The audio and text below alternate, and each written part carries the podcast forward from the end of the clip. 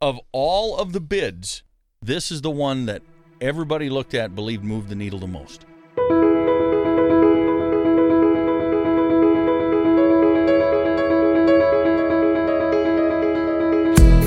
This is the interview podcast on the Bowman Podcast Network. Uh, this is, I think, our second episode of the new year. Happy New Year, everybody. Thanks for coming back. This is Craig Weinberg sitting in studio. Uh, we're starting another round of the politics, uh, political show here. Um, Senator John Wiik has, has agreed graciously to come back uh, and fill us in about the beginnings of this 2020 legislation year in uh, in Pierre, South Dakota. Welcome back again. Well, thank you very much. I do always love coming in here. Well, it's fun. It is. Just give, get you back into your radio roots again. Well, yeah, there is that. it's always fun. So, um, today is the 19th of January, and we just had another blizzard. Yes, we did. Uh, we let out early on Friday. Um, we we didn't honestly do anything on Friday. We canceled all of our committees and all of our meetings. I did handle two constituent complaints in the morning. Uh, I shouldn't say complaints. Working with a couple of constituents to help solve problems that involve the state of South Dakota. And uh, then I uh, stopped by the Secretary of State's office and did a little business and uh, got out of town at 10:30 and I made it home just at supper time. It was a long journey through that blizzard home. And then today it's still cleanup day. Yeah, I moved snow for uh, two and a half hours today. Fantastic. Yeah, this is the first year that living in this part of the country that I'm realizing that I'm not not sure if I like it. Well, This crazy winter. I mean, I, of course I'm I'm not leaving, but I, I realize that, and, and I've heard a lot of people talk about the weather, but um, I only have one answer to that. If it really, really bugs you, I 29 is about uh, 22 miles that way. It goes to Kansas City, and Yeah. if that's not far enough south, then you can uh, get on to 35, and it'll take it you all the way to Dallas. Brownsville, Right. Texas. So There you pick a spot where it's warm enough for you, and uh, feel free to peel right off. nah. But I love it here. I, I, I love all four seasons, and Even though three of them are short, three of them get real short Mhm. this time of year. two of them are sometimes just passing in the wind. Mm-hmm. Uh, all right. So, did you begin on Monday last week? Was that the official begin of the legislative session? the official season? beginning of the legislative session is laid out in the Constitution is the second Tuesday of January. Mm. And that always begins with the governor's state of the state, unless you're on appropriations. The Appropriations Committee that handles the state budget, of which I am the chair in the Senate side, meets uh, the day before session. So we were out there Monday morning. I also serve on the Government Operations and Audit Committee. That met Monday afternoon. And then Monday evening, we had a uh, social at the governor's mansion. I hate that term. It's not that big of a house, but it's the governor's mansion is the official title. Would Uh, condo be better? Uh, it's not a condo. House? Do we call it the governor's house? Uh, it's called a mansion. Um, it, it's got a really nice big meeting room. Shouldn't it be the people's mansion? Well, it probably should, but that's where the governor lives, so Right. that's just how Well- it's be, been uh, come to be known. Mm-hmm. So uh, we had a, a little briefing about what to expect in the State of the State address. And then, since her theme was open for business, shortly after the uh, Republican leadership briefing on Monday night, uh, they brought in business leaders from around the state to, for us to visit with and and get an idea of uh, how the state is open for business and what they're doing to uh, expand and grow the economy. Because uh, well, we've had a few uh, challenges in our budget this year. We have the federal government changed some rules on a couple of things. The federal government has Shocker. decided that you can no longer, or we as a state and the city uh, can no longer collect sales tax on your internet access. So we there's always sales tax on everything. South Mhm. Dakota, we we make it really simple. Uh-huh. When in doubt, put sales tax on it. We've had this discussion. It's broad, it's fair, it's there. Something. Right. but um, we can no longer tax your internet access. So whether you get uh, cable or you pay direct for fiber, I don't know how much bandwidth you have here, and that's none of my business. Uh, what whatever you uh, access the internet with, you should be paying less tax starting July 1st. That means roughly, depending on how they figure it, uh, we're using the number $20 million in lost revenue to the state of South Dakota. Who who, who gets the money? Where does it go? Someone's getting that money. It should be back on uh, off of your bill. Your bill should decrease July 1st, and I want you to watch your bill. I want you to pay close attention to it. It should get, uh, if you live here in Milbank, it should get uh, uh, six and a half percent smaller. Honestly, Hmm. that's the idea, isn't it? Well, so it's all it's the entire sales tax bill. No, just on your internet access. Oh, but that's what I mean. What, yeah. So, uh, So- so like let's say you have not- not cable phone. TV I and phone. Okay, you don't don't, have so- cable, so, no. so fine. So we have internet. That's all I have. So Uh, okay, so. I should get a six and a half percent decrease in the bill. and that's roughly around the state. Uh, They're claiming twenty million dollars annually. Mm-hmm. Wow. So that's twenty million dollars that's going to go back in people like your pocket. So, um, And this is bad for business no, for the state. no, no, no, no, oh, no. just checking. It's it's a challenge. Ah, It's a challenge Mhm. because everybody, every state agency, every pet project, everybody's everything. It's always easier when you can find more money to give them. You know how that Hello. works. Exactly. and so now, as the Appropriations Committee, we have our work cut out for us. The governor laid out her budget back in December, and it included 0% increases for teachers and schools, for K 12 education, for state employees, and for um, providers. Okay, so the uh, the the uh, detractors, the opponents of the governor, Yes. see that uh, no increase for teachers, hmm and yet see, and I only go on what I read on the interweb, which is truth always. Always. Uh, increases in personal family payments, and so that what what we the people, the the the, the un unconnected, all we see Right. is the two radical sides. And one of them is, well, holy cow, she's not going to pay more te- teachers more, but she'll increase the salaries of her family. Well, do you want the truth behind that? Because well, that, that tell was, me what- t- that's that why I'm asking you. handled miserably, and I'm not afraid to say that. That was not handled well in the, the press and the media. By her office, by the governor's office? Yeah. Okay. You know, I, I try to call balls and strikes, and I think that one was a strike. So was that just poor decision making? No. Um, honestly, the governor has uh, the governor's office, our legislative office, and a couple offices inside the judiciary branch, your upper level, are ones that don't follow state salary policy. There aren't that many. I mean, we're talking statewide.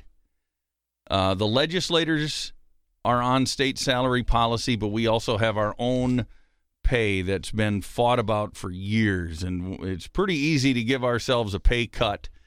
Uh, it's popular to give us a pay cut, but then it's also cuts into our ability to uh, recruit people who want to spend two and a half months in winter in Pierre away from their families. So, uh, the way it works is the governor's office does not sponsor does not live on direct salary policy as laid out by the state. That means she is uh, pretty much free to uh, pay her help uh, however she can uh, afford within her staff budget. If she wants more people, they all have to be paid less. So, So so the the total lump that's available for the governor's people mhm, is one number right. and then is divvied out within that like they decide. Right. They they're not uh, stuck on a salary policy because the governor's uh, direct staff has uh, more responsibility than most tiered or uh, pigeonholed state employees. That's no insult to the rest of our hardworking state employees. It's just the hours are strange, especially during session. It gets to be uh, very long days and long nights, and there, there there's no way to uh, pigeonhole somebody into an existing uh, salary structure. So when the governor was elected, she announced she had three chiefs instead of one chief of staff. She had a main chief of staff that was Herb Jones. She had a communications chief that was Joshua Shields, and she had a uh, chief of finance that was Liza Clark. Okay, so they had three chiefs um, of staff, essentially, each splitting a third of that workload. And then there were, I think, I can't remember, eight or nine other staffers laid out with uh, uh, anything from uh, policy analysts to policy directors and, and various things in, in all the departments of government and uh, the way they deal with people. So, um, Herb Jones left in August.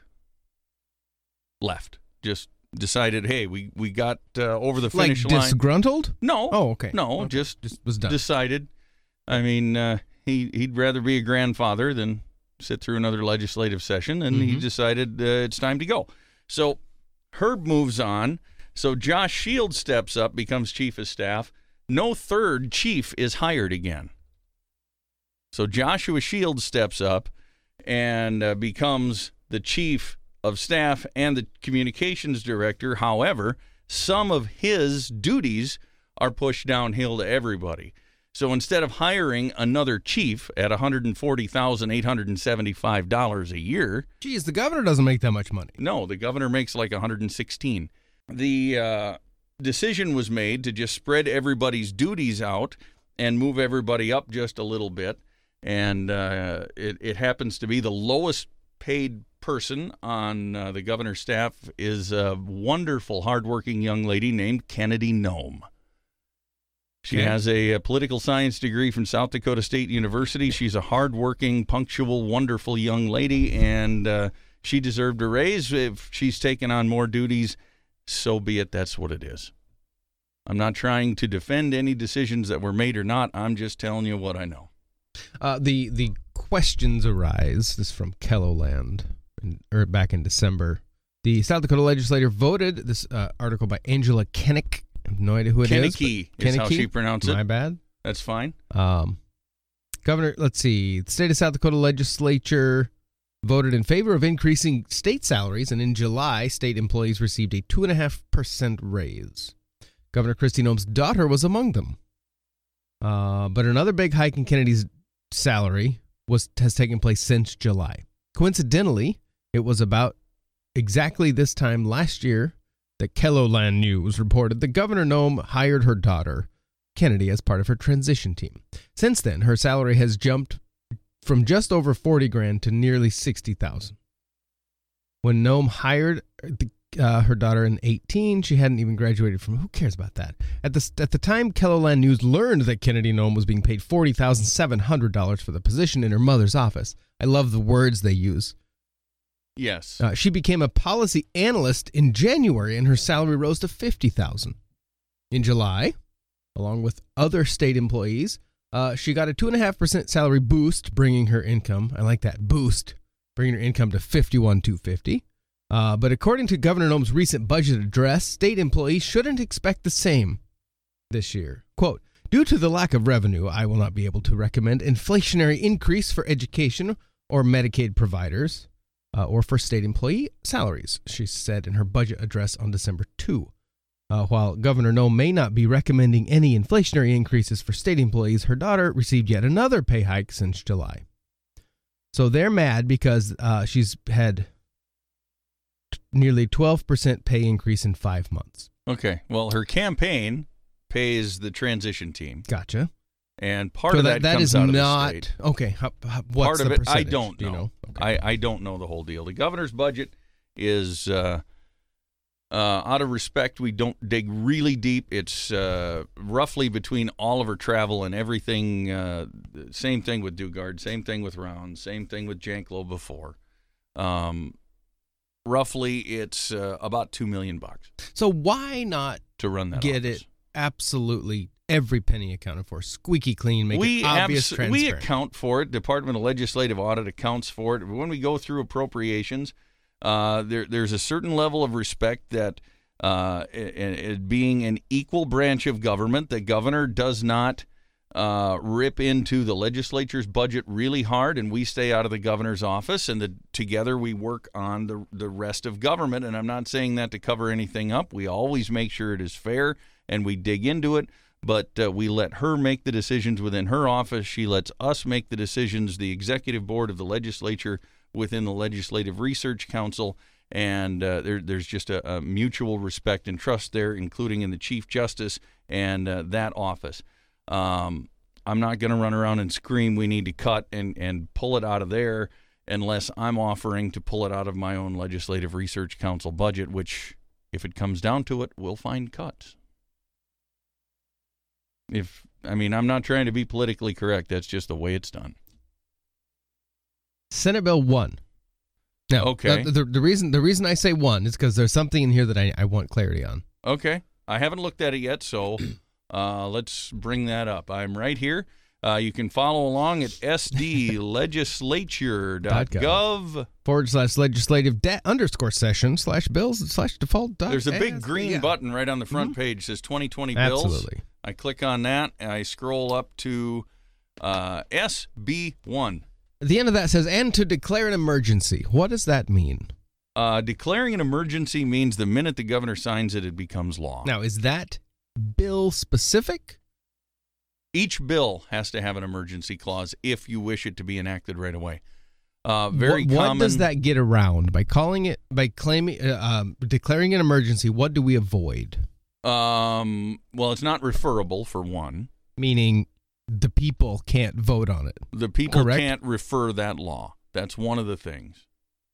If you declare an emergency, So, what is what's the value to us, the people, I haven't ha- even having- looked at that bill yet. It hasn't come before me in committee. the uh, the government declare emergencies that then allow remove our ability to question it? okay, this one. Uh, there are other ones that do the same thing. I- I know. 17 is the same thing. Uh, this one adds a crisis team to use electronic communications. Correct. Uh, this one, if I'm guessing correctly, this is some uh, the mental health boards. Okay. um, and they want to get this thing moving right away as there's uh, deemed a mental health crisis. It ties into uh, meth and everything else, and they really want to get this moving before the first of July. If it has an emergency clause, it can take effect usually as soon as about the first of April. But but but the, break down what this not, n the inability to refer it. What does that mean? If a bill passes with an emergency clause, I've I've got to remember this. Um, I believe that makes it non-referable because it went through with a supermajority of the legislature. With an emergency clause, it doesn't need a simple majority that is 50% plus one. It needs two thirds of both houses to become law. And if a bill has gone through with a supermajority uh, and an emergency clause, it is non-referable. But me, meaning what? Meaning it's law. Period. It can't be repealed. It can't be voted on. What does that Oh, mean? The legislature can always come back and tweak it. It's just you can't start a, an petition initiative for it. and a petition to say it's a horrible law. And that's why we always use the emergency clause with the utmost respect. And I mean, it doesn't necessarily mean it, it isn't, it doesn't necessarily mean the state will shut down if this bill doesn't pass. mm-hmm. But what it does mean is uh, there is enough urgency to it that it doesn't that we, the people who voted for this and are sponsoring this bill, do not wish it to wait until the first of July.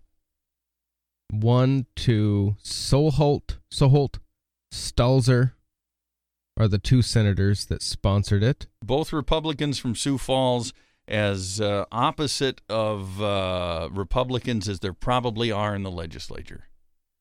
Really? Yeah. Hmm. Soholt is a, a, a very. Um, I don't think she even minds being called a moderate. I mean, she's a, a moderate Republican. RINO would be the right word. I, no? I I hate that word. I know, but it, it's I, I'm the chair of the Grant County Republican Party. If you wish to work for the Republican Party and you wish to uh, advance Republican principles, and uh, even though you don't necessarily advance all of them, we're a big tent party and there's room for people.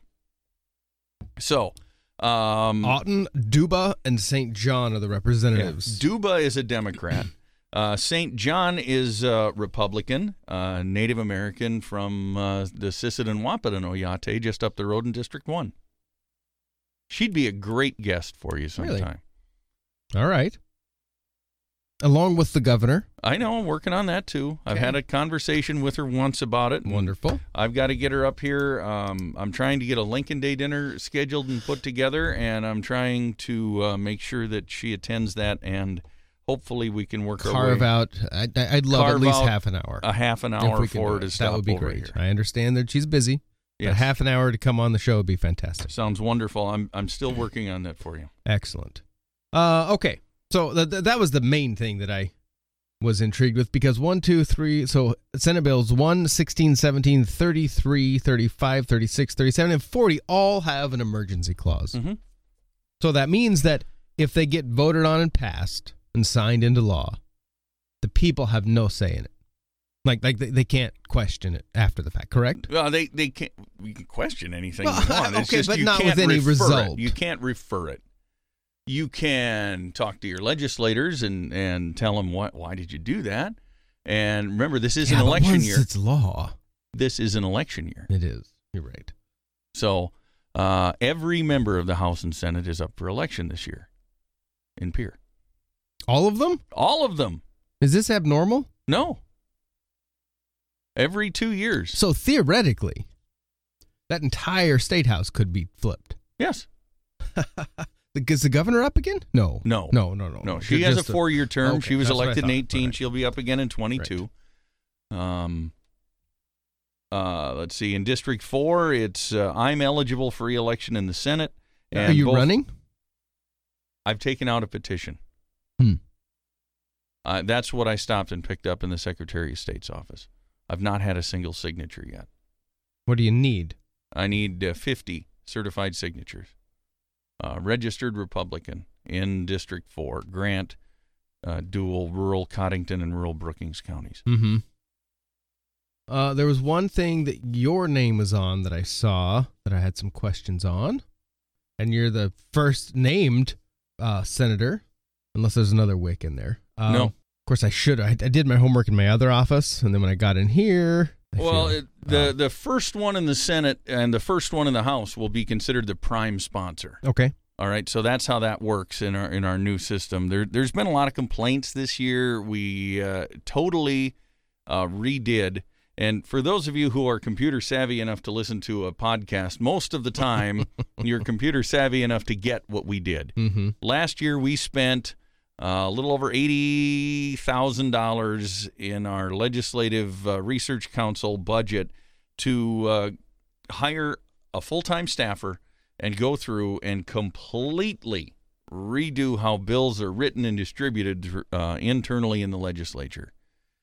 Uh, because our old system was not updatable anymore because it ran on WordPerfect 1.5 For real? for real.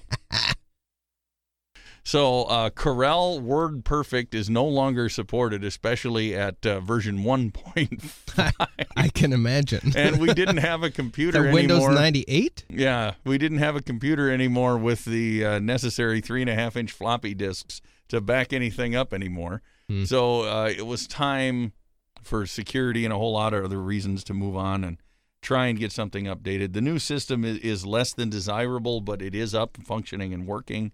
There's a lot of bugs to be worked out of it yet, but um, just if you're following along at home, the the uh, first sponsor, if the senators are, if it's a Senate bill, the first senator is considered the prime sponsor, and if it's uh, a House bill, the first representative is considered the prime sponsor. Mm.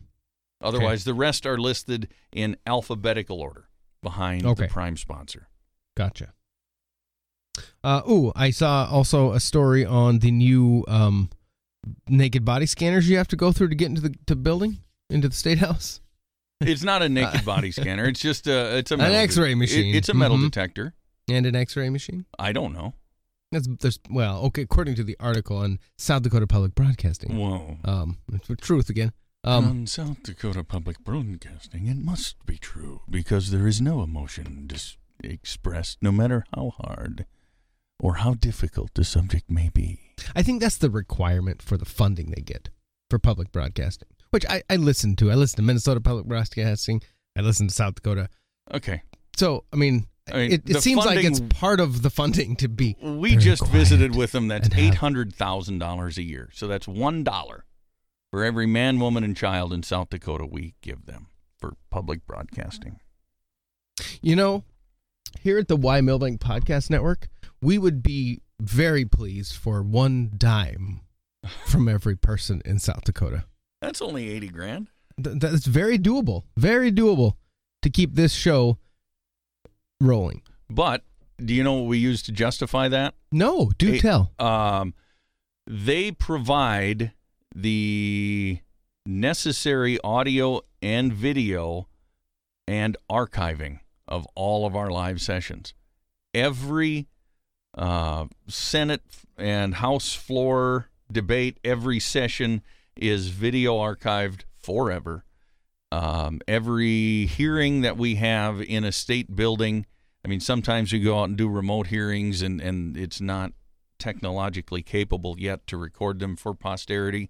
But uh, all of our agendas, all of our uh, audio recordings that are out there, they are archived forever. And that is the part we are funding with the $800,000.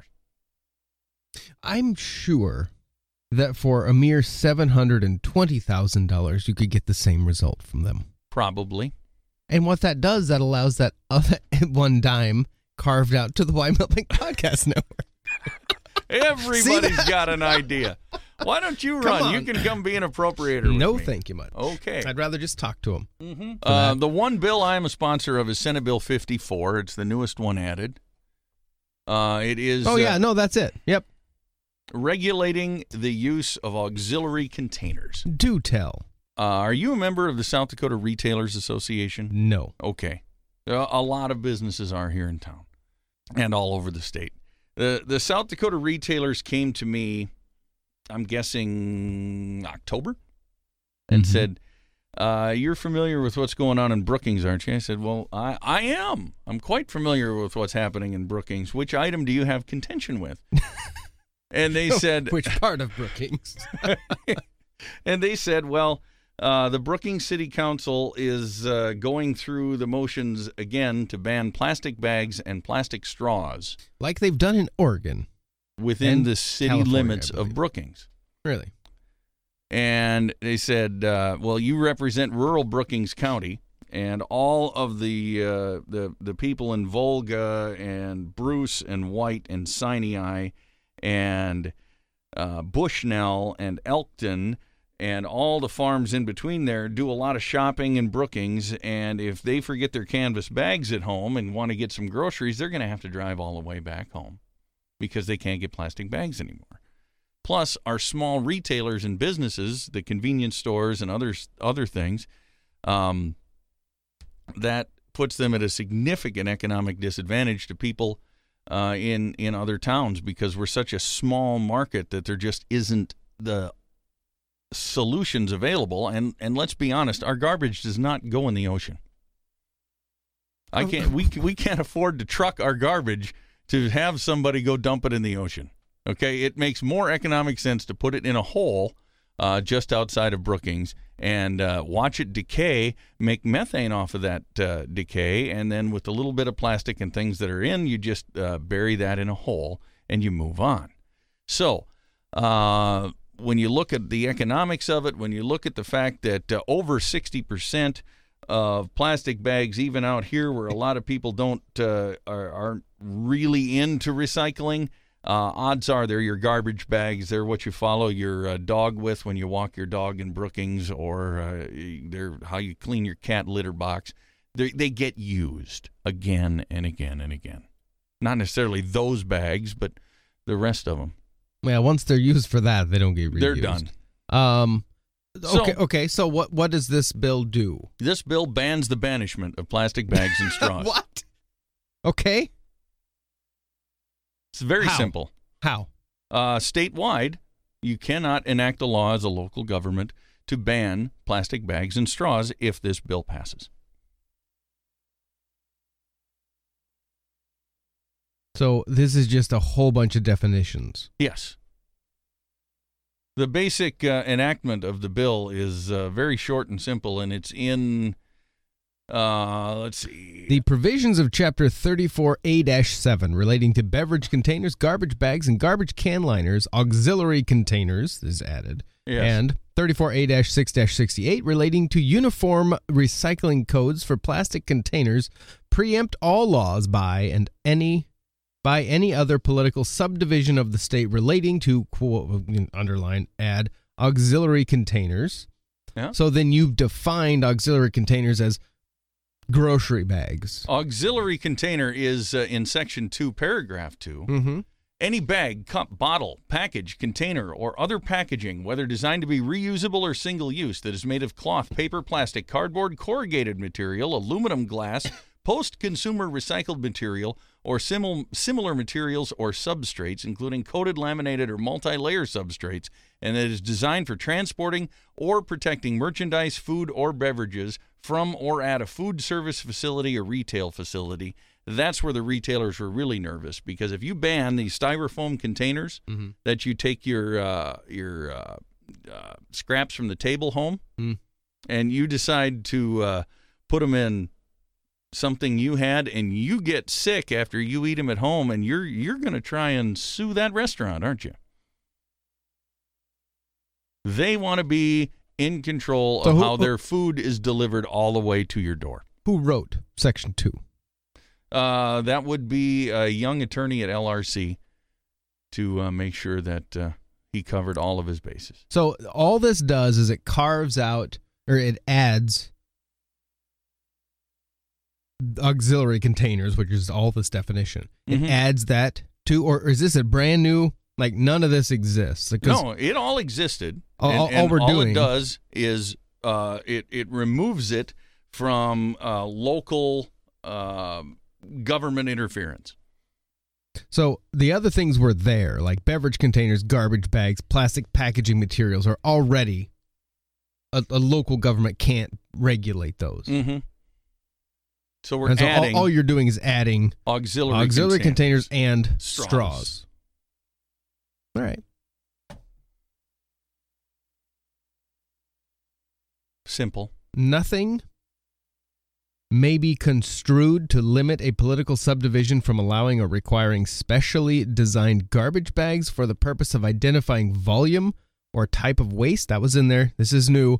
Or restricting the use of glass bottles and containers within park or recreation sites and facilities due to public safety concerns. Right. So I'm not saying that you can't have uh, a law that says you can't use glass bottles by the pool. Hmm.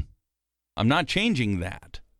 What I am saying is you can't ban plastic bags because you have a political agenda and you don't realize the unintended consequences of banning those. Well, but the political side was not brought into this. It's just you can't do it, Right. correct? Right. So what's the Do you have support? So far, Or is this just going to get pushed by the wayside? I think we're going to have this as a law this year. Yeah. I think it's going to go. So will Brookings send uh,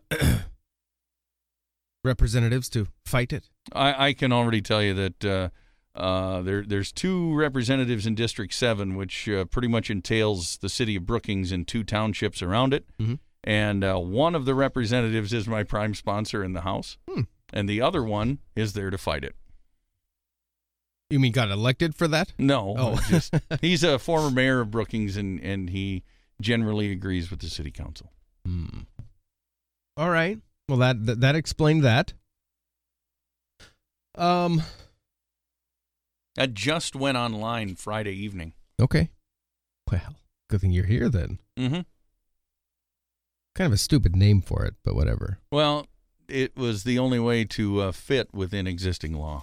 I didn't want to write a whole new law and clutter everything up. I wanted to fit within the existing definitions. Mhm. So, uh, Senate Bill 52, an act to create a state seal specialty plate emblem. Oh, What? Good lord! I'm sorry. What was that?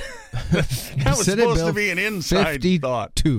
The Um, state seal may be used as an emblem for emblem specialty plates. this under gets into one of those little things that stick in my craw. Is I believe our license plates are wonderful and simple, as you know what county anybody is from very easily on most license plates. You notice that we're all 29s here in Grant Well, I County. do it now. I'm moving to South Dakota, but where I'm from in Oregon, no. That's Right. No. So 23s are all Deuel county, 22s are Day County, 55s are Roberts, 5s are Codington, 6 is Brookings, um, 32 is Ha- whatever. Mm-hmm. Um, but we have these special plates that uh, you can put a nonprofit thing in there. Like you're, if you're a proud alumni of South Dakota State University, you can have a Jackrabbit sticker on there, And you pay a premium for that. and you pay a premium for that, and some of that money goes to SDSU. So they want a state seal for emblem to uh, be there, and that's a, a fifty dollar fee, and, and that can go right into the highway fund. it can I guess. or it will. I, I just, I, I assume it will. I haven't really, I haven't read that bill yet. Honestly, I'm very concerned about the appropriations process. And every day the agenda comes up, and that evening, the night before, I will read through the bills and and send my emails and get my questions answered. And then we meet in uh, in uh, caucus an hour before we go to floor session, and I can visit with the sponsors and see why they're doing things and get my questions answered and, and find out for sure how, if I'm going to support a bill or not. So, you know, the you, you said there was no increase in uh, budget, governor's budget proposal, correct? Well, I mean, we're going to take because in we're forty-eight on- million dollars more. It would have been sixty-eight without those changes. But now, since the federal government changed another little rule, we're going to lose another, I don't know, million and a half, two million bucks.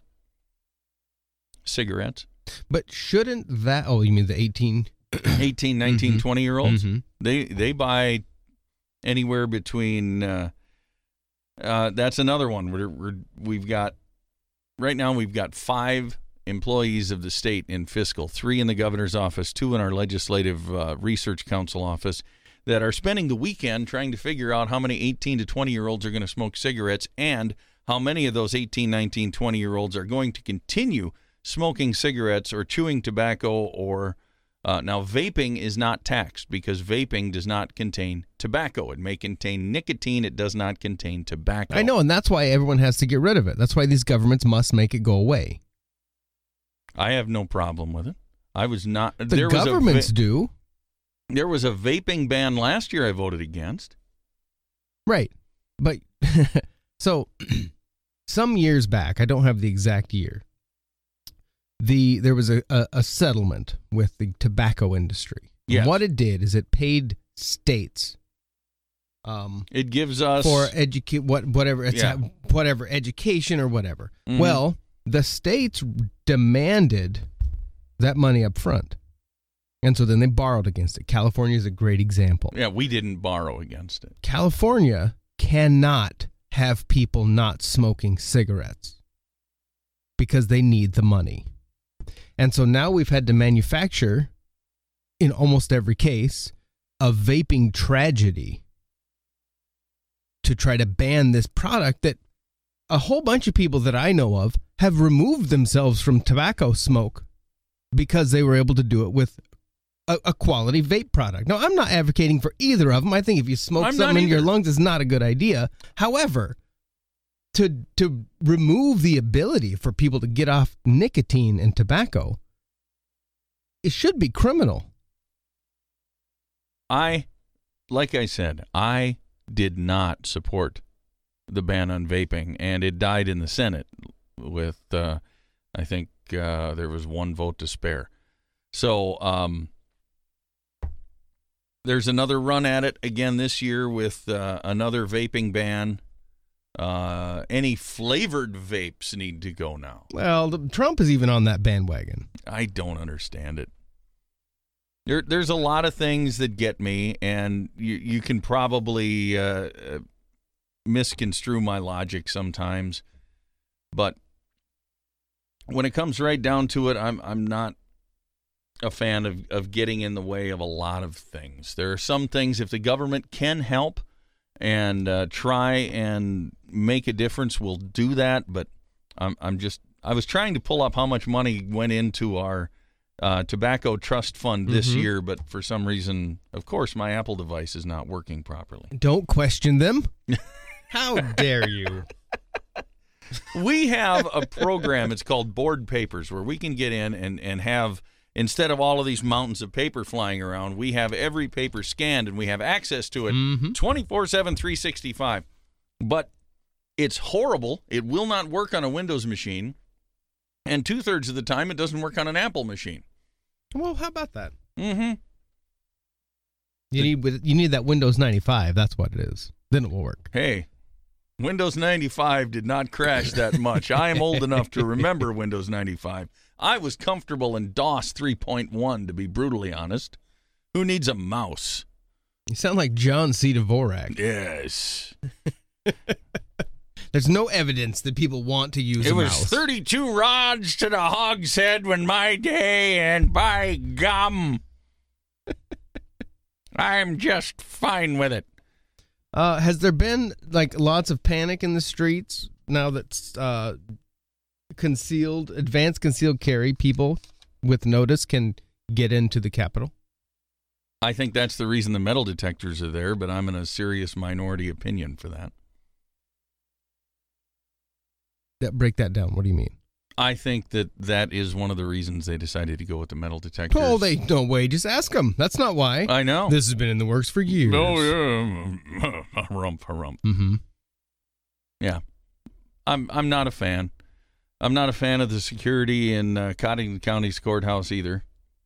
Should there be a ban on lawful citizens? And um, um, when I say that, I mean non-felons um, carrying in any government facility. I don't think so.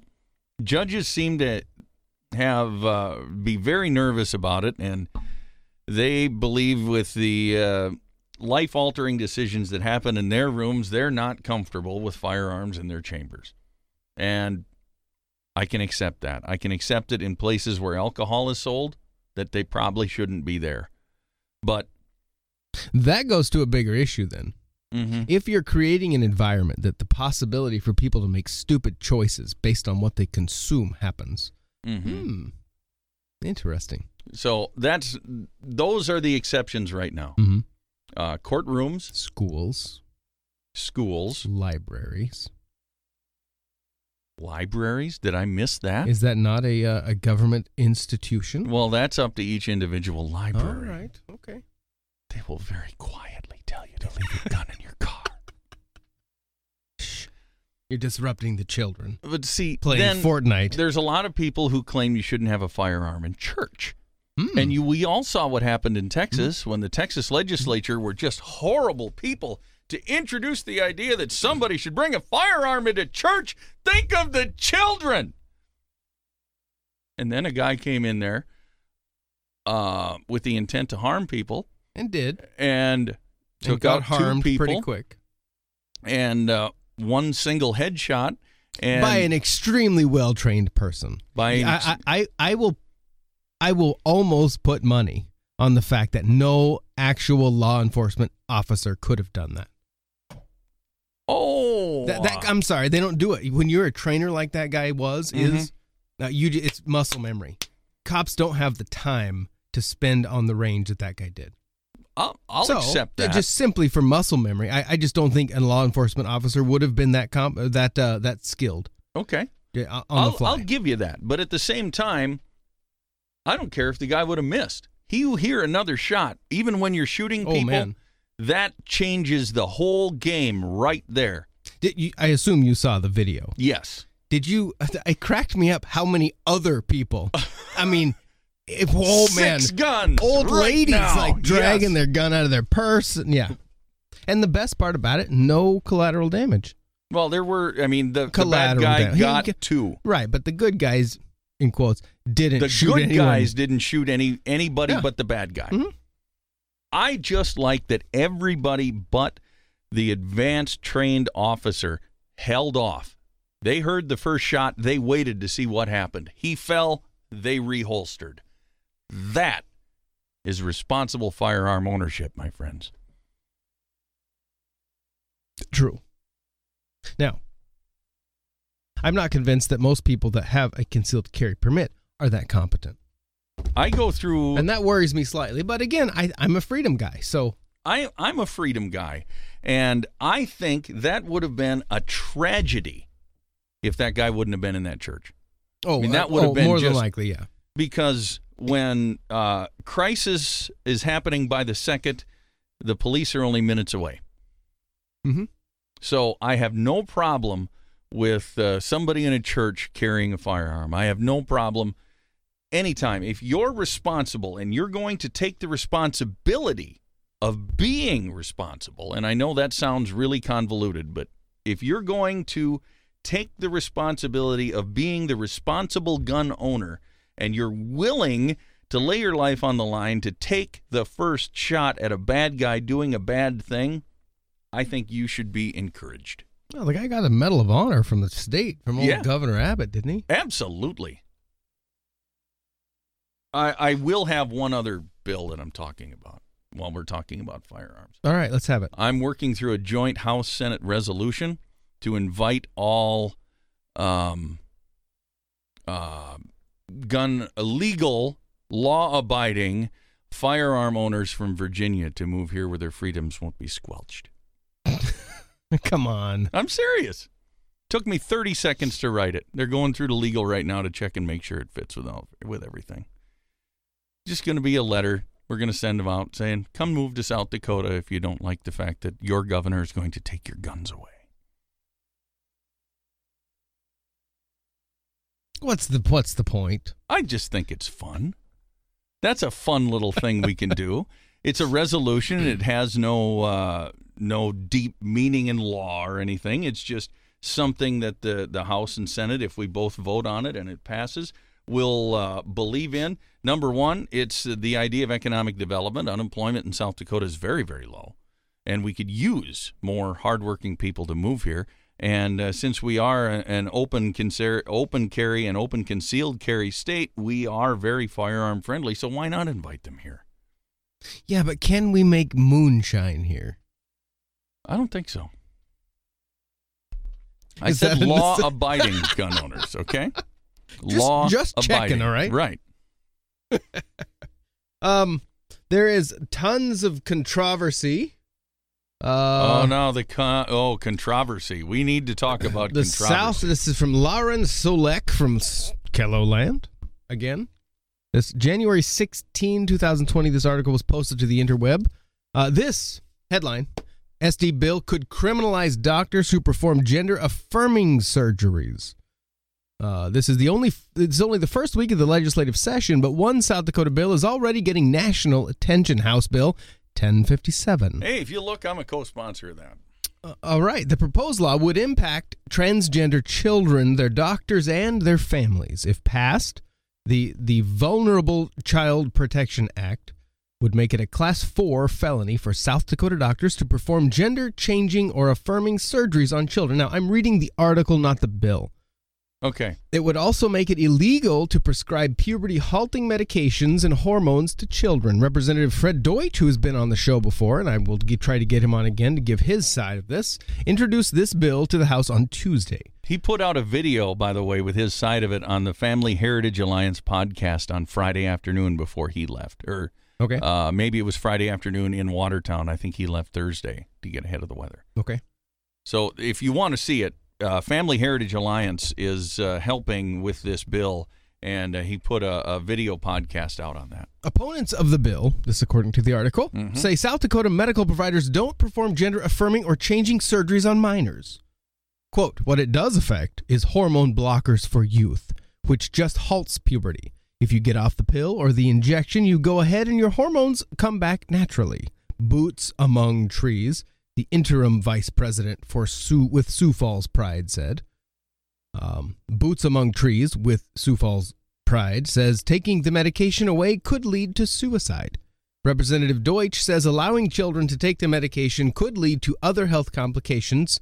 He'd rather have them wait until they're 18.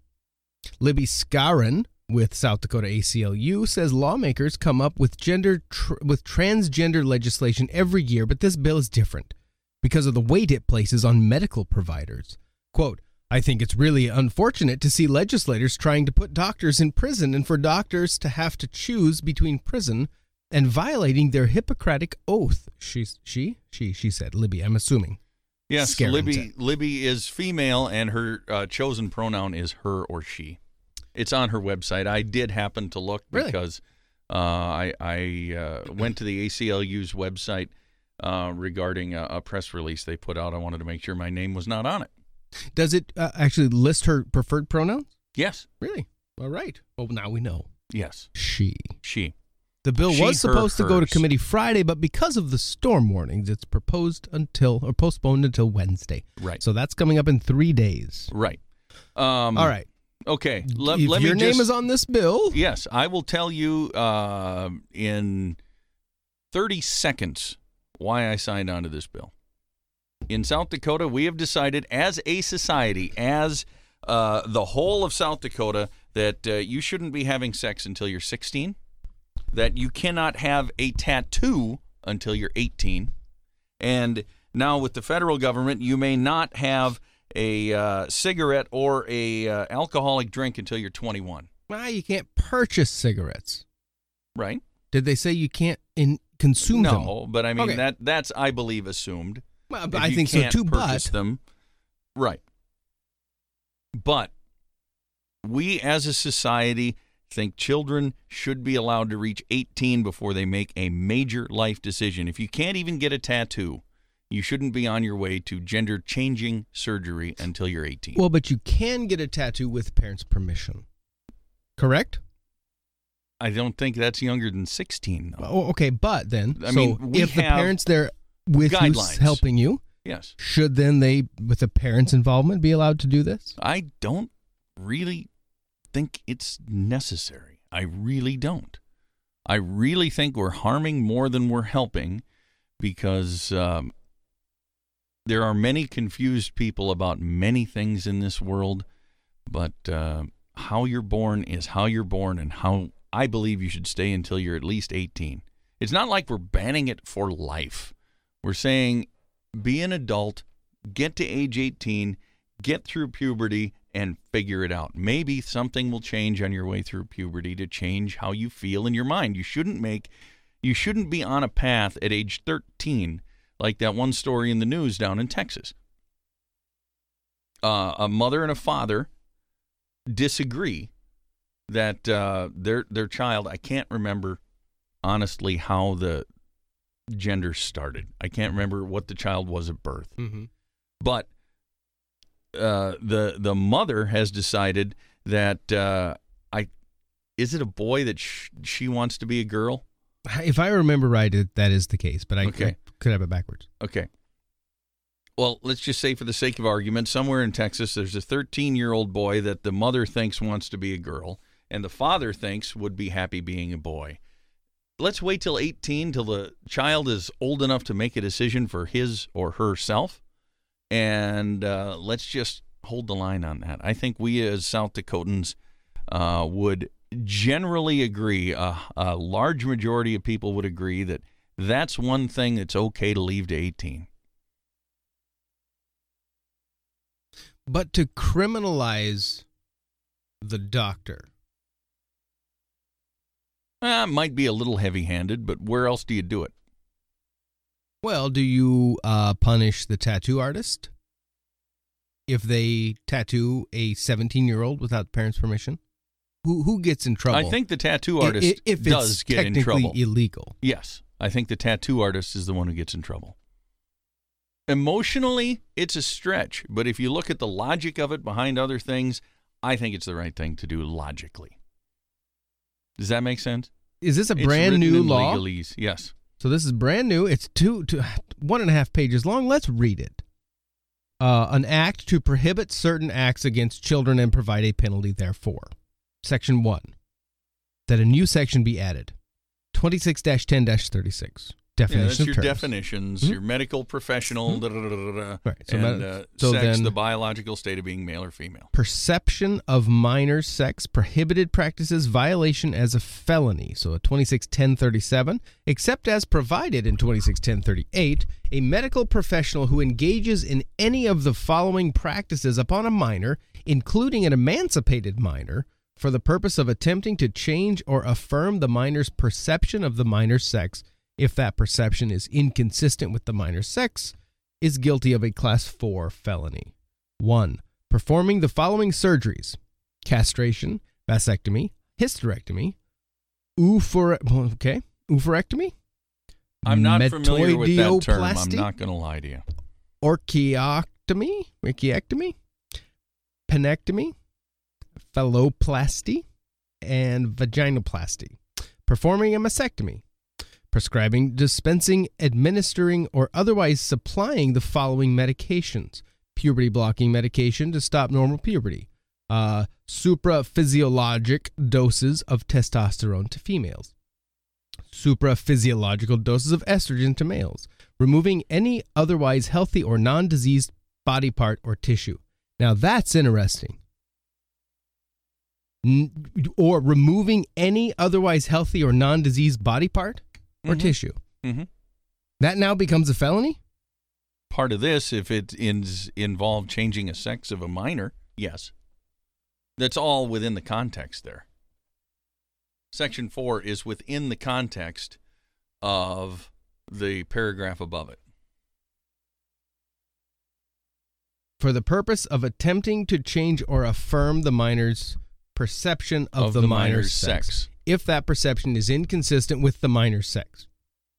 What a minor's sex is? The biological state of being female or male, which those terms are trying to be removed, Right. based on sex organs, chromosomes, and Endogenous, Endogenous hormone, hormone profiles. XXXY type stuff. 261037 does not apply to the good faith medical decision of a parent or guardian of a minor born with a medically verifiable genetic disorder of sex development, including uh, one, a minor with external biological sex characteristics that are in irresolvably ambiguous, such as a minor born with having 46 XX chromosomes. With, uh, yes, Okay. when a physician or two when a physician has otherwise diagnosed a disorder of sexual development in which the physician has determined through genetic testing that the minor does not have the normal sex chromosome structure for a male or female So if you've got the you know your rare people that are born, you know your your one in a billion, one in a million, whatever it is, people that that are born with both. mm-hmm. Under this law, you would still be able to choose at birth. Pick so what what's going to stop the now the new trade in creating other reasons to do some of this stuff I think the law is this going to just well become so burdensome and bloated with terminologies and definitions to try to police this well. This actually is a pretty simple bill. Oh, I, I- currently, but now all of a sudden, if we want to make these changes, we just can't do it for this reason. We'll do it for another reason, and so then are we going to have to add those reasons to this as something that's I sure hope not. I can't think of any other reasons. I th- I think this ties everything together pretty well. It's a fairly closed loop bill.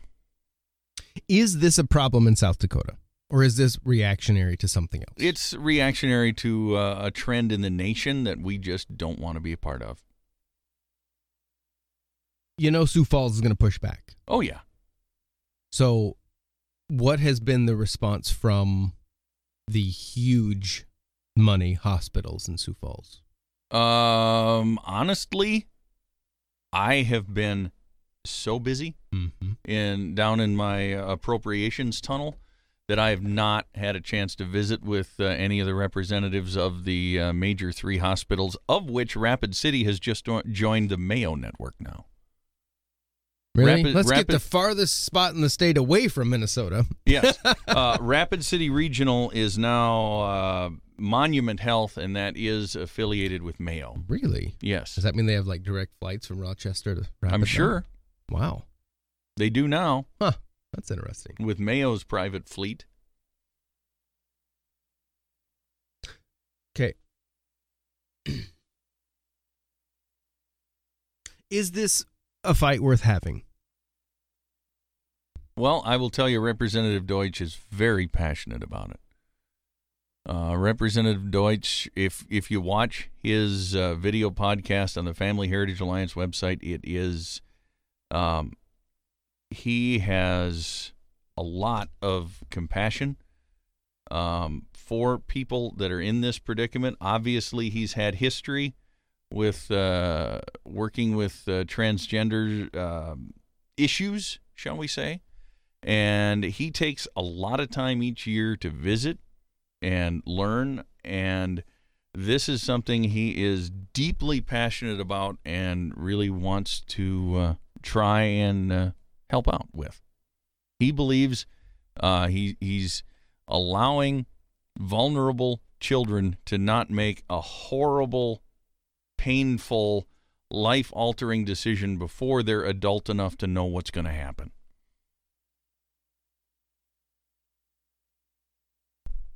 But at 18, it's good. But at 18, you're an adult. Do what you want to do. You just can't smoke and drink. I did not. You know what you can do? What? Put on a uniform and go shoot people in the sand. Yes, you can. Well, not just in the sand anymore. This is true. That's right. Um, we probably should. Yeah, I know we're we're getting we're, close to the window a little of time. bit tight today, but we we will do this again before the legislature's over because I'd like some to go dig dig a little deeper into some of these, and um, as some of these get discussed in committees and then on the floor, I'd like to know, you know, how that's going too. Well, you go to go to uh, the the SD legislature website, Mhm. and uh, you can set up a My LRC account, and it will automatically uh, the the system will pump out emails to you as often as you want about each bill when it's in committee, what the committee vote was, and then you can follow it through all the stages, and it will actually alert you if uh, you're you're too busy to track it yourself. That So- is mylrc.sdlegislature.gov. Yes. and then you can set up your account there. That is the Legislative Research Council, and that that is part of the government, correct? That is uh, our, you know, we That- we're a that's not a third part-time party. citizen legislature. Mm-hmm. You're only Um, part-time citizens. Weird. Yeah, we're we're a, we're a part-time citizens legislature, as Mhm. in we have to go out and live by all the laws we pass every year. How strange. Isn't that nice? Only So- the National Congress would have that. That would be awesome. But anyway, Federal, my bad. uh, we um, have a staff. By the way, South Dakota has the smallest. I don't know if that's a term of pride or not. We have the smallest number of full time staffers of any legislature in the nation 18, 17, 18. I think it's 18.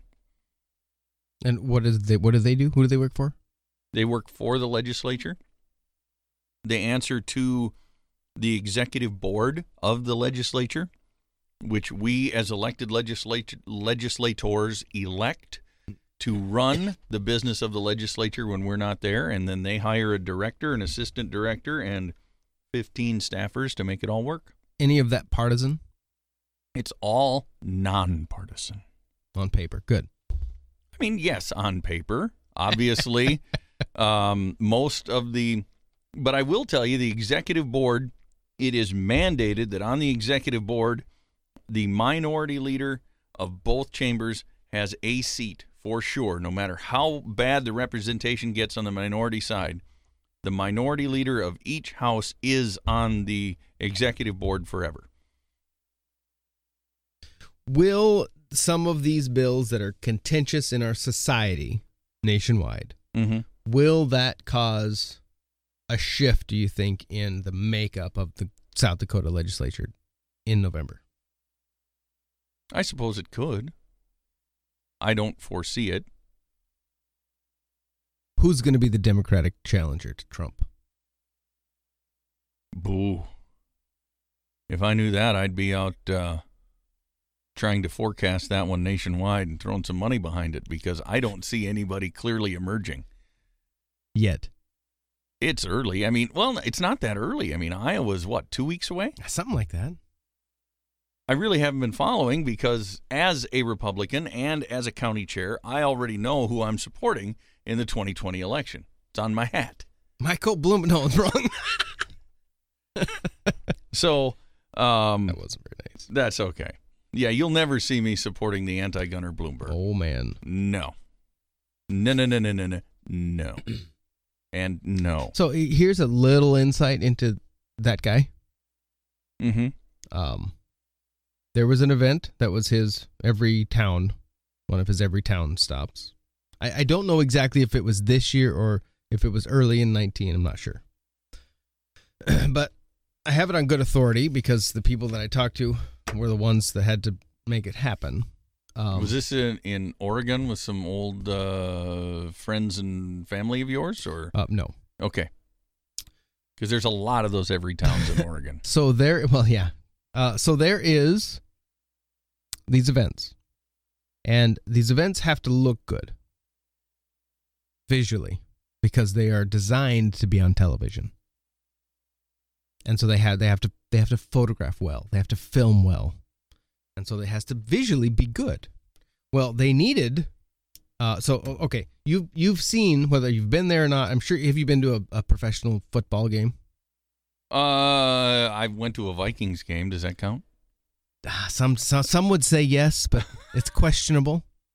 No, I went Uh, to a Vikings game. Uh, well, I did watch the Steelers play the Broncos in Denver. Ooh, so so you've seen the uh, these massive square lenses the cameras use. Yes. Those big, you know, they're The up on the rig. oh yeah, yeah. the big square. It's a Mhm. monster. You know what those things cost? Uh, the lens itself. Two and a half million about- dollars no. for the camera. I know that. The lens is two hundred fifty thousand dollars. Okay. for that piece of glass. Yes.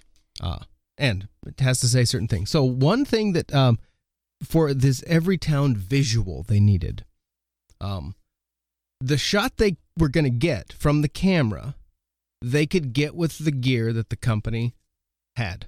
Okay. The lens, perfect shot, beautiful, gorgeous. Didn't look good. Didn't look good enough. So Bloomberg needed. This is a guy that wants to be president. He was trying to buy his way into the presidency right now. He wanted a box lens.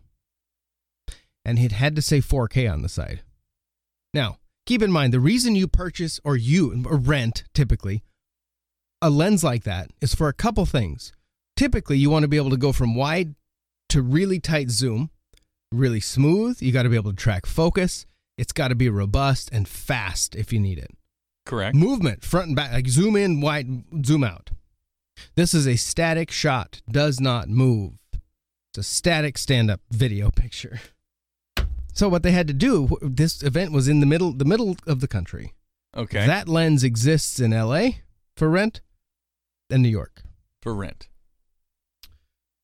So they put one on an airplane because it needed to look a certain way. So you spend I I don't know, I don't know what it costs to put a quarter million dollar piece of equipment on an airplane. 10 grand, 20, I don't know. Well, if I was But doing the- it, of the course, is- I'm cheap. I'm tight. I would actually buy somebody a two hundred dollar plane ticket and say, uh, "This will be your carry-on luggage."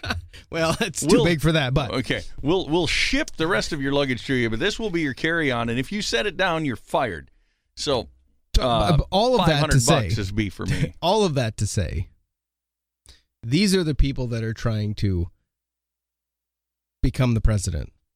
I understand. And it intrigues me. There are a lot of what I don't understand, honestly. I mean, I know how many, uh, the many, many, many uh, media manipulation is. I've understood it. I witness it. I can. I, I I've seen it happen. I've been to a couple of presidential events. Uh, back when George W. Bush was president, he gave a speech at uh, Oh, not HW. Yeah. Okay. yeah Mhm. W Mhm. uh, 2000s. 2002, he was at a ethanol plant uh, down by Madison on Highway 34 down there, and he had an event in Aberdeen, and I went to both of those. And if you take a look, I mean, obviously they frame it up so it looks good on the camera, but uh, you look where the TV cameras are Mhm. for his event, and they will make sure that if there's any empty seats, They're not right there. they're not there. Mhm. You will take everything down to make it look like it is a jam-packed hall. Mhm. And you know, Trump doesn't really have that problem. No, and that's what's interesting because these same uh, the same contact I have, they uh, knew in 16 that Hillary didn't have a chance because of the rallies. because of the rallies. And now they're They- only getting bigger. They well, the, the thing is, Bernie was creating rallies Trump size, but no one wanted him. Right. That's the thing that's crazy. is Ber- There's Bernie your corruption. Sanders, I'm sorry. Um, I, I am not a Democrat. I am not affiliated with the Democrat Party in any way, shape, or form. But if you want to dig into what's wrong in politics, look at the donkey before you dig too deep into the Republican because it's pretty much on the surface of the donkey right now. So back to my question: Yes, Who's going to be the Democratic challenger? it might be Bloomberg. Really? It might be. He's the only one without. Well, I mean, he. I I view him as somebody who's got incredible baggage, unelectable in a mi- in a million ways. So th- there is the thought that Hillary's going to swoop in here soon. well, okay, think about it. The current the current troop of people is like the media is actually trying to Okay, tear what, them apart. What are your thoughts on Warren then? I actually unelectable. I actually watched today. I watched her in a uh, little Q and A session down in uh, Iowa. Oh, they had everyone on. Uh, Warren Klobuchar was on there. Buttigieg was on there. Um, I can't pronounce his last name. He's Mayor Pete to me. there you go. You okay? I have been paying attention a little bit, Mhm. but honestly, I don't think there's one of them My- that can stop the Trump train. uh, okay, so will the sitting president be removed from office? No.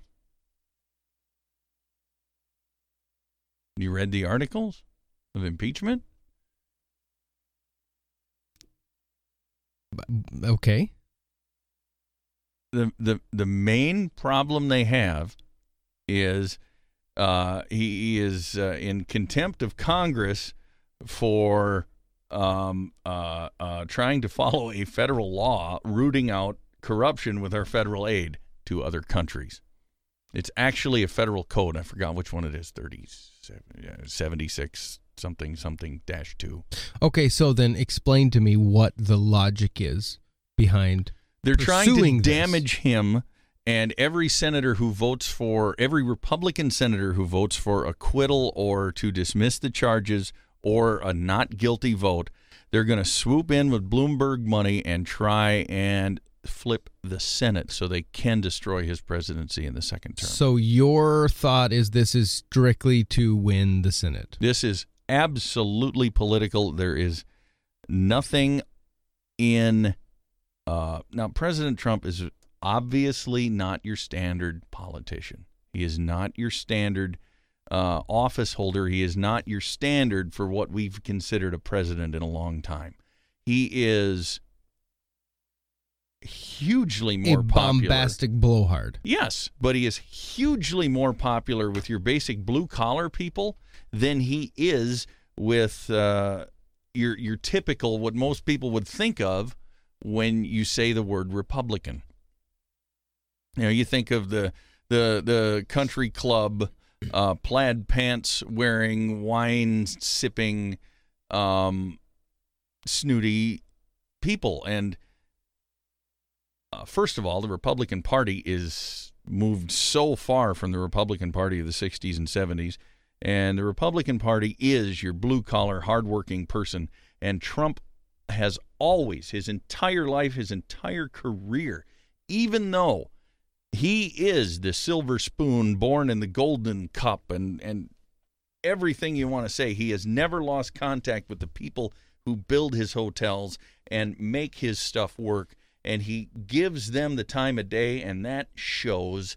And that is why he's going to win re-election, and that is why the Republican Party is hanging on to him so tightly. Because even with all of his bombast and all of his uh, his uh, behaviors that are uh, um, interesting to say the least, um, he has this connection with people that is so deep that people just that uh, the voters will hang with him through a, an awful lot, as you've seen. And I, I honestly, I'll predict to you right now, with a, an ice cold soda or a hot coffee over it, when this is all over in 2020, that uh, we're looking at a Reagan-like 1984 landslide.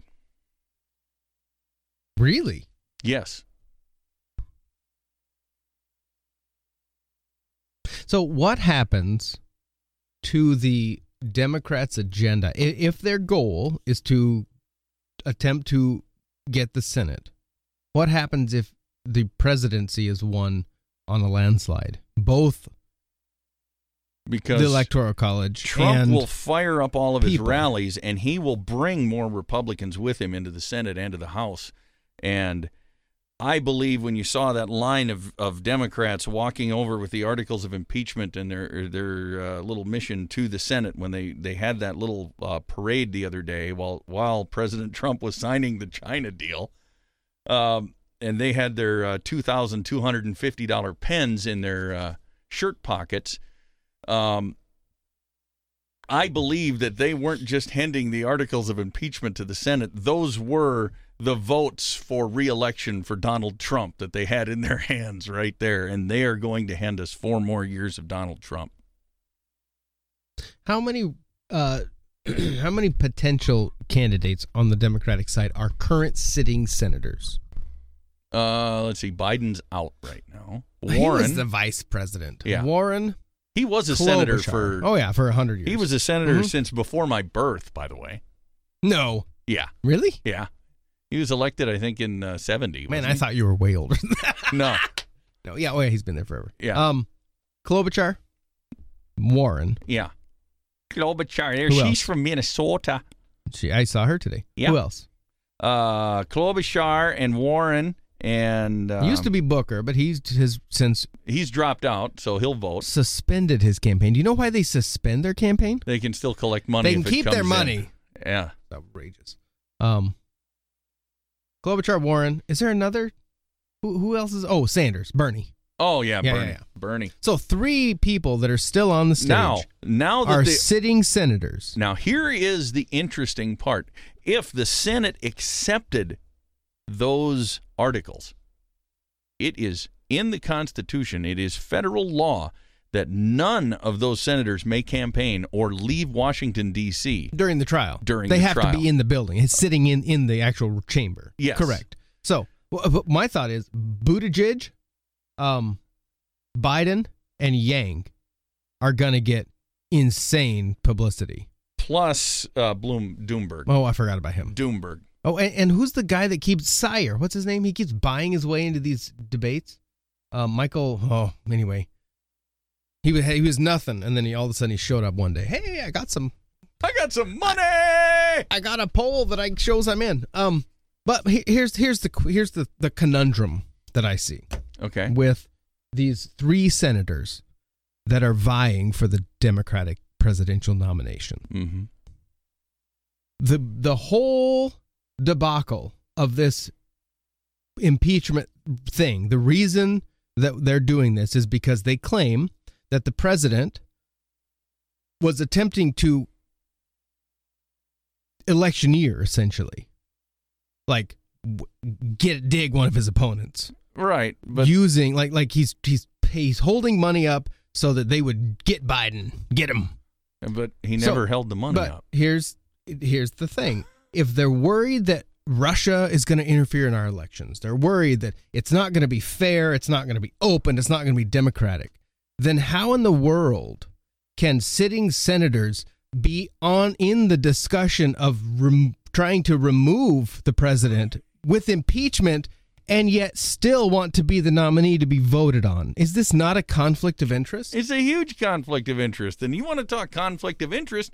This uh, gas company in Ukraine, before Hunter Biden, do you know who was the uh, the previous uh, on the board members?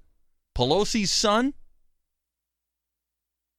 um, Utah Senator Republican Mitt. Mitt Romney's son was on there, and uh, uh, let's see, Pelosi's son, Mitt Romney's son, and one other Democrat, nationally known Democrat's child, was also on that. Oh, uh, Tim Kaine.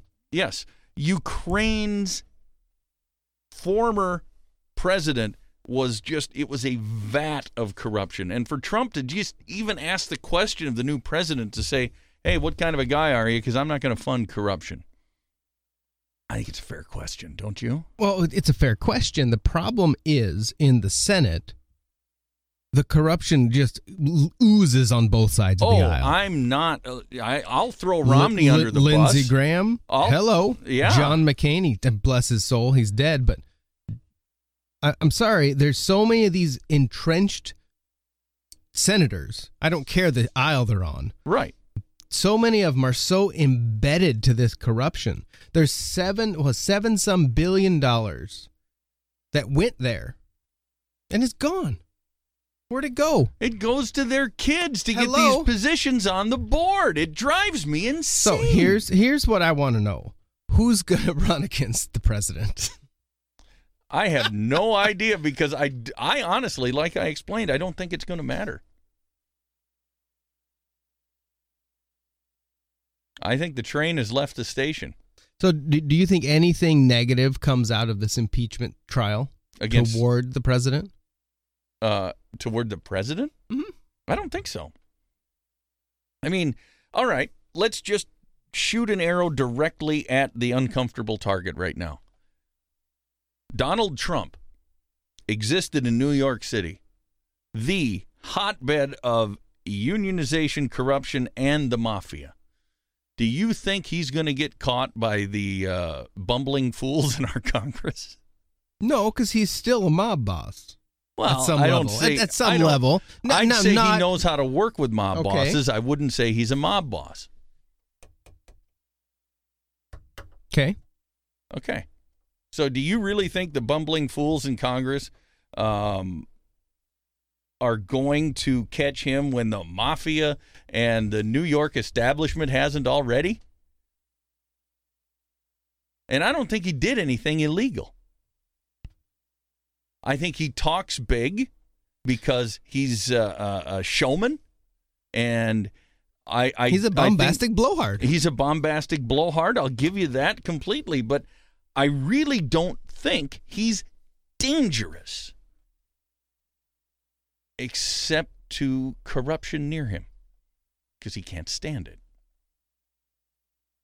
Well, loyalty matters most to him. Right. So as long as you're That loyal, why corruption's good. That is why our governor was in the room when his China trade deal was signed. Wait a second. She's a friend and Corrupt- she's loyal. Interesting. Hmm.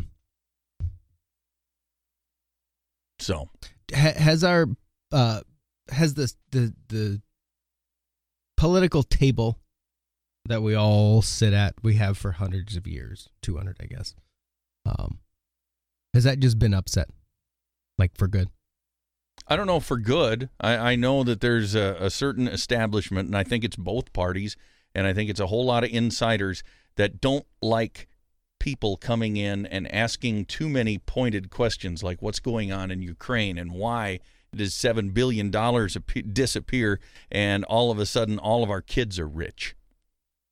They don't like those questions being asked.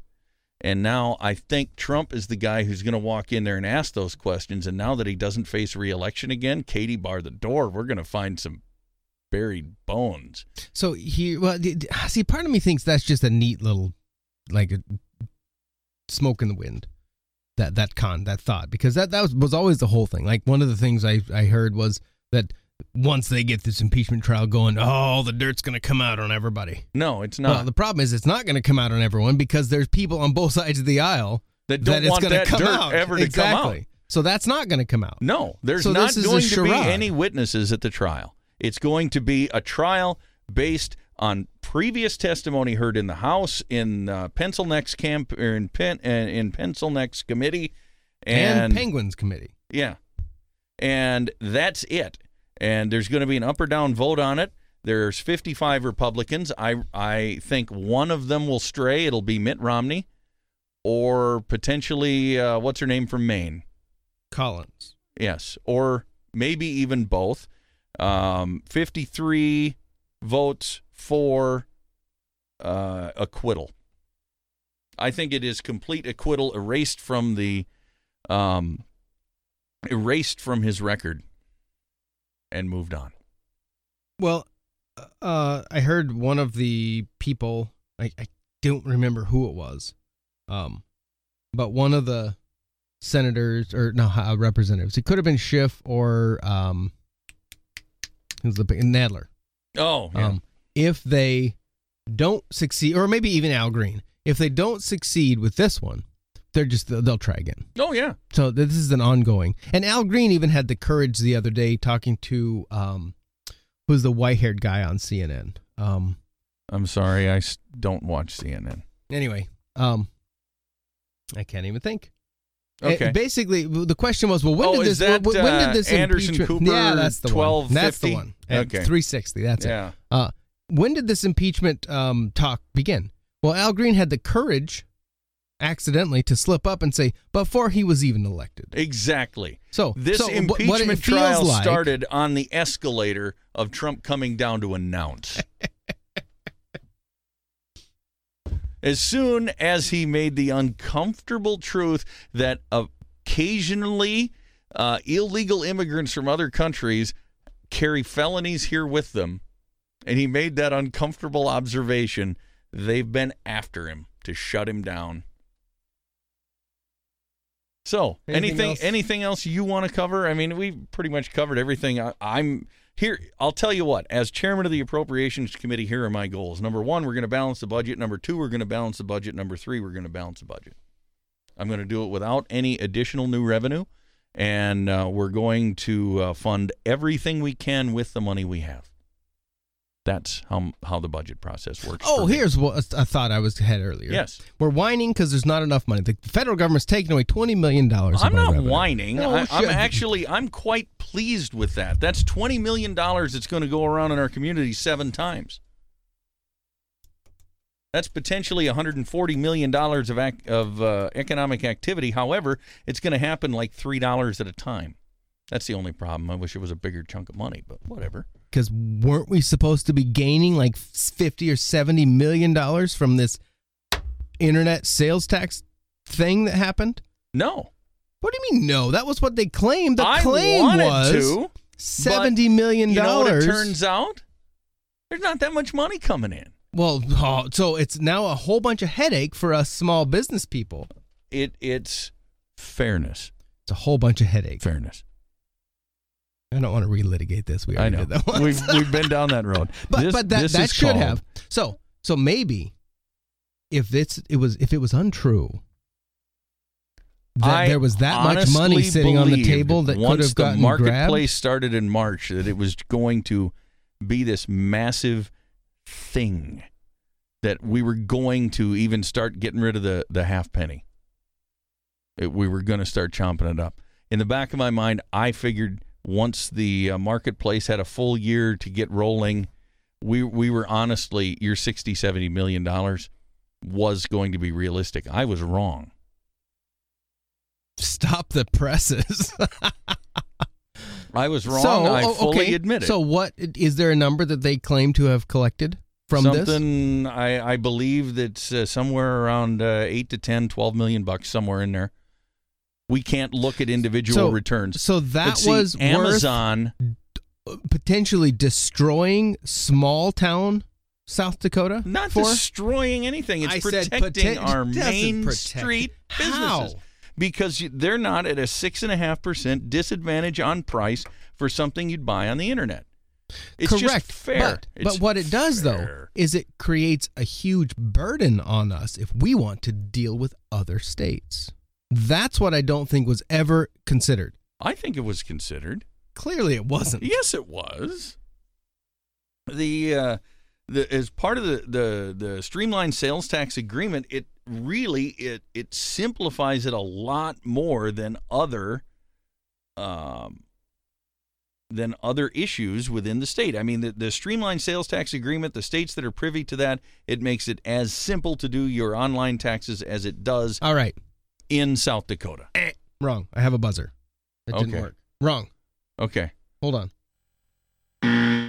So I couldn't. you didn't hear, hear that. Well, we did. Don't worry. That's fine. Um, I just uh, in my my day job, Yeah. I'm a photographer, graphic designer. Yes. So I and I use outside labs. You can send I- something over the internet to uh, big shop somewhere and else, and they ship it here. whatever, Absolutely. and they ship it here. Yep. It comes in the FedEx truck, and Wholesale. happy. I invoice the client. Yep. And include whatever tax is necessary Mhm. on my end because Yep. the end user pays the tax. Yes. I have the option to drop ship from the lab the product When I do that to a state that I am not a business entity within, Mm-hmm. that is sales taxable to me. Yes. That's garbage. Because now I have to do more paperwork to attempt to figure out how much of that sales tax I would I, I can't charge because I'm not going to double tax Right. the product. So, don't drop ship. I'm I'm sorry. I mean I- I- that's that's oh, okay. way But- simplistic. but- so what that does though is it says don't do business outside of the state. no. To in-state businesses is what, what, it, it says. says is have it shipped here, and then once everything's together, have one invoice, ship it to them. It's easier to go one stop. Okay. Like I, I did stuff that went to DC, uh, even uh, 15 miles away. if If it happens to drop ship 15 miles away into Minnesota, it's sales taxed. So it, it's that burden that I don't Okay, think I'll was tell you what. considered when this bill and this whole lawsuit got. It wasn't a bill when this lawsuit got well, uh, pushed. I would invite you to sit down with uh, somebody at the Department of Revenue they, and uh, find a way to simplify that. They will help you. because I, I can fill out the form that tells the vendor that Mhm. I am that my business is exempt, Exempt, yeah. It's a but resale. it only applies to the where the product is delivered. If it's delivered to a state that I'm not exempt from because I don't have a business entity within because I don't have a tax account in that in Mhm. that state, yeah. well then it's I don't have a choice. Well, I'm I'm not going to sick the government on you, but if you want, if you request it, I would be happy to have somebody from the Department of Revenue see if there's a simpler way to do that, or if we need to change something to make it easier for you, we will. That's how we do business. I think the in uh, South Dakota. South Dakota is the horse is out the gate. The horse is out the gate, but we're gonna we're going to work with you to make uh, it easier to bring that horse back to you and have it something you want to ride again. Go back in time. Can't go back Okay. in time. So quickly, as a last thought, and this I think we're going to have to revisit this again because Okay. there's a lot more I want to talk about, but we are out of time. Yes, we Uh, are. this is the interview on the Y Milbank Podcast Network, by the way. YMilbank.com. There's a podcast button there. All the shows that come out of the studio are linked there. Do you know why six hundred million, six hundred thousand dollars was shipped to another state to create a viral campaign? Uh. There were 11 companies who bid on that. There were 11 ad agencies who placed a bid. Um, I believe five of them were in state and six were out of state. And when the uh, governor's office and uh, those involved with placing that ad buy that we authorized in last year's budget, a total of $1.3 million, um, Which half of that goes to placement. Right. So I mean, th- th- that's what a lot of people don't realize, In that placement is in the state potentially, right, and that revenue stays here. right. The, the question is, a lot of it went to Facebook and Google and a lot of oh yeah, which too, is horrible. yeah, whatever. Mhm. But of all of the bids that were made in the open and fair, honest market, this is the one that everybody looked at believed moved the needle the most. Most bang for the buck. The best way to generate a, a kitchen table conversation that was such a, a taboo and uncomfortable subject that everybody just kind of left that 800 pound elephant sit in the corner of the room quietly. This is what introduced that 800 pound elephant to kitchen table conversations in ways that it's never been done before. Of all of the bids that were introduced, this was not just, hey, I like this, I'm going to buy this one. That was, there was bids put in and a contract was issued. There, there was uh, an RFP, a request for proposal, nationwide. And of every bid that came in, this is the one that uh, everybody who read it believed would move the needle the most. And honestly, it has seriously moved the needle and created a lot of very uncomfortable conversations that are long past due. what is the metric for success for that campaign? Now, for those that are really in the dark with their head in the sand, we're talking about the "We're All on Meth" campaign. It's not the we're all. It's, it's Sorry, South it's Dakota. We're on meth. No, meth. Sorry, We're on meth. it. We're on meth. Yeah, We're on it. right. But It, see how easy it's, it can it's flip? a triple entendre, is what it is. It's not just a double entendre. who came it's up a with triple. the slogan? Do you know? Uh, the ad agency that won the contract. Were you in that room? I was not in that room. Who was in that room? Uh, I, want, I want them. we Mainly, get governor. We need the governor. I want to know. Okay. She was in the room. But she, in both her budget address and her State of the State, lauded the results of that campaign as uh, traffic to the website. There have been, uh, I believe, 90 inquiries on uh, searching for treatment in the state of South Dakota. Nine zero. Nine zero. It's a start. I mean, Okay. to for just an ad campaign to people say, "Oh, I need treatment." That doesn't happen. I mean, realistically, have you ever heard an ad on the radio and say, "Why I should quit smoking"? That's a really dumb thing I should be doing. How did I know I was putting myself at risk? I mean, come on. Vape. you know, no, You know what I mean? Yeah. So to actually put 90 people in treatment, it's because their family sat down and somebody looked up and said, "My kid has a problem and we're going to save him." Or dad's about to go how- over the train. how go over the cliff. I mean, we got to How is it measurable? The success of this campaign. Do you, do you know? Like, what did they lay out as measurable points Uh, that we could point to? The to? governor in her budget address talked about the stats of the increased website clicks and, and of the material that's downloaded and being distributed, of the uh, inquiries at treatment centers and everything else. And, and I'll gladly email you that. I- i- it possible that the website click count shouldn't be counted? No. I- Only, only simply because that there is a good portion of that that is generated out of mockery. right. so, Um, so it, it it's- more than likely is worth saying half of the click Okay. traffic well, is, it is, is dubious at best. it is a metric you can count. And that's what we're looking for in the legislature. When we go through this in, in Government Operations and Audit Committee next summer, it's going to be one of the metrics we look at is um, how many clicks did it generate, but how many follow throughs did it generate? The clicks are going to be one number. That's going to be a huge number in a column, and I don't care. What are the follow throughs like, and what results came out of those clicks? The the joke ones, the people just messing around, or, or radio morning shows in Australia trying to pick on us or something about it. Throw those away. What are the follow throughs like, and and how many people actually followed through, and how many South Dakotans moved the needle to get off of this horrible drug? That's what I'm looking for. And right now, it's looking positive. I uh, follow the photographer that shot that campaign.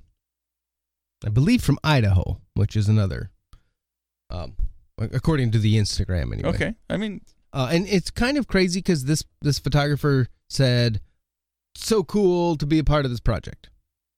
Mm-hmm. Man got lambasted for that. Oh, what a joke! It's terrible, horrible. And then this photographer actually had some data that I've not heard for a second from the South Dakota government in any kind of media that I watch, and I Mhm. don't watch access television, right. so I don't see the everyday events. So if it's there, fine. I just didn't see it Okay. but it's not in the typical flow of of information that I access. Understandable. To me, that information should be the absolute front and center info out there. There, there should be no question, assuming it's there. It is there. It's on opensd.org. Okay. You can look at every contract that was let, and I don't know if you can see the bids. That oh no, I'm, I'm not talking about that bit. I'm talking about the but- the, the and results all of the follow through of the Mm. campaign. It's all on opensd.org. All right. Please look at that at your leisure. Mine, yes, much leisure. Yes. Leisure. leisure.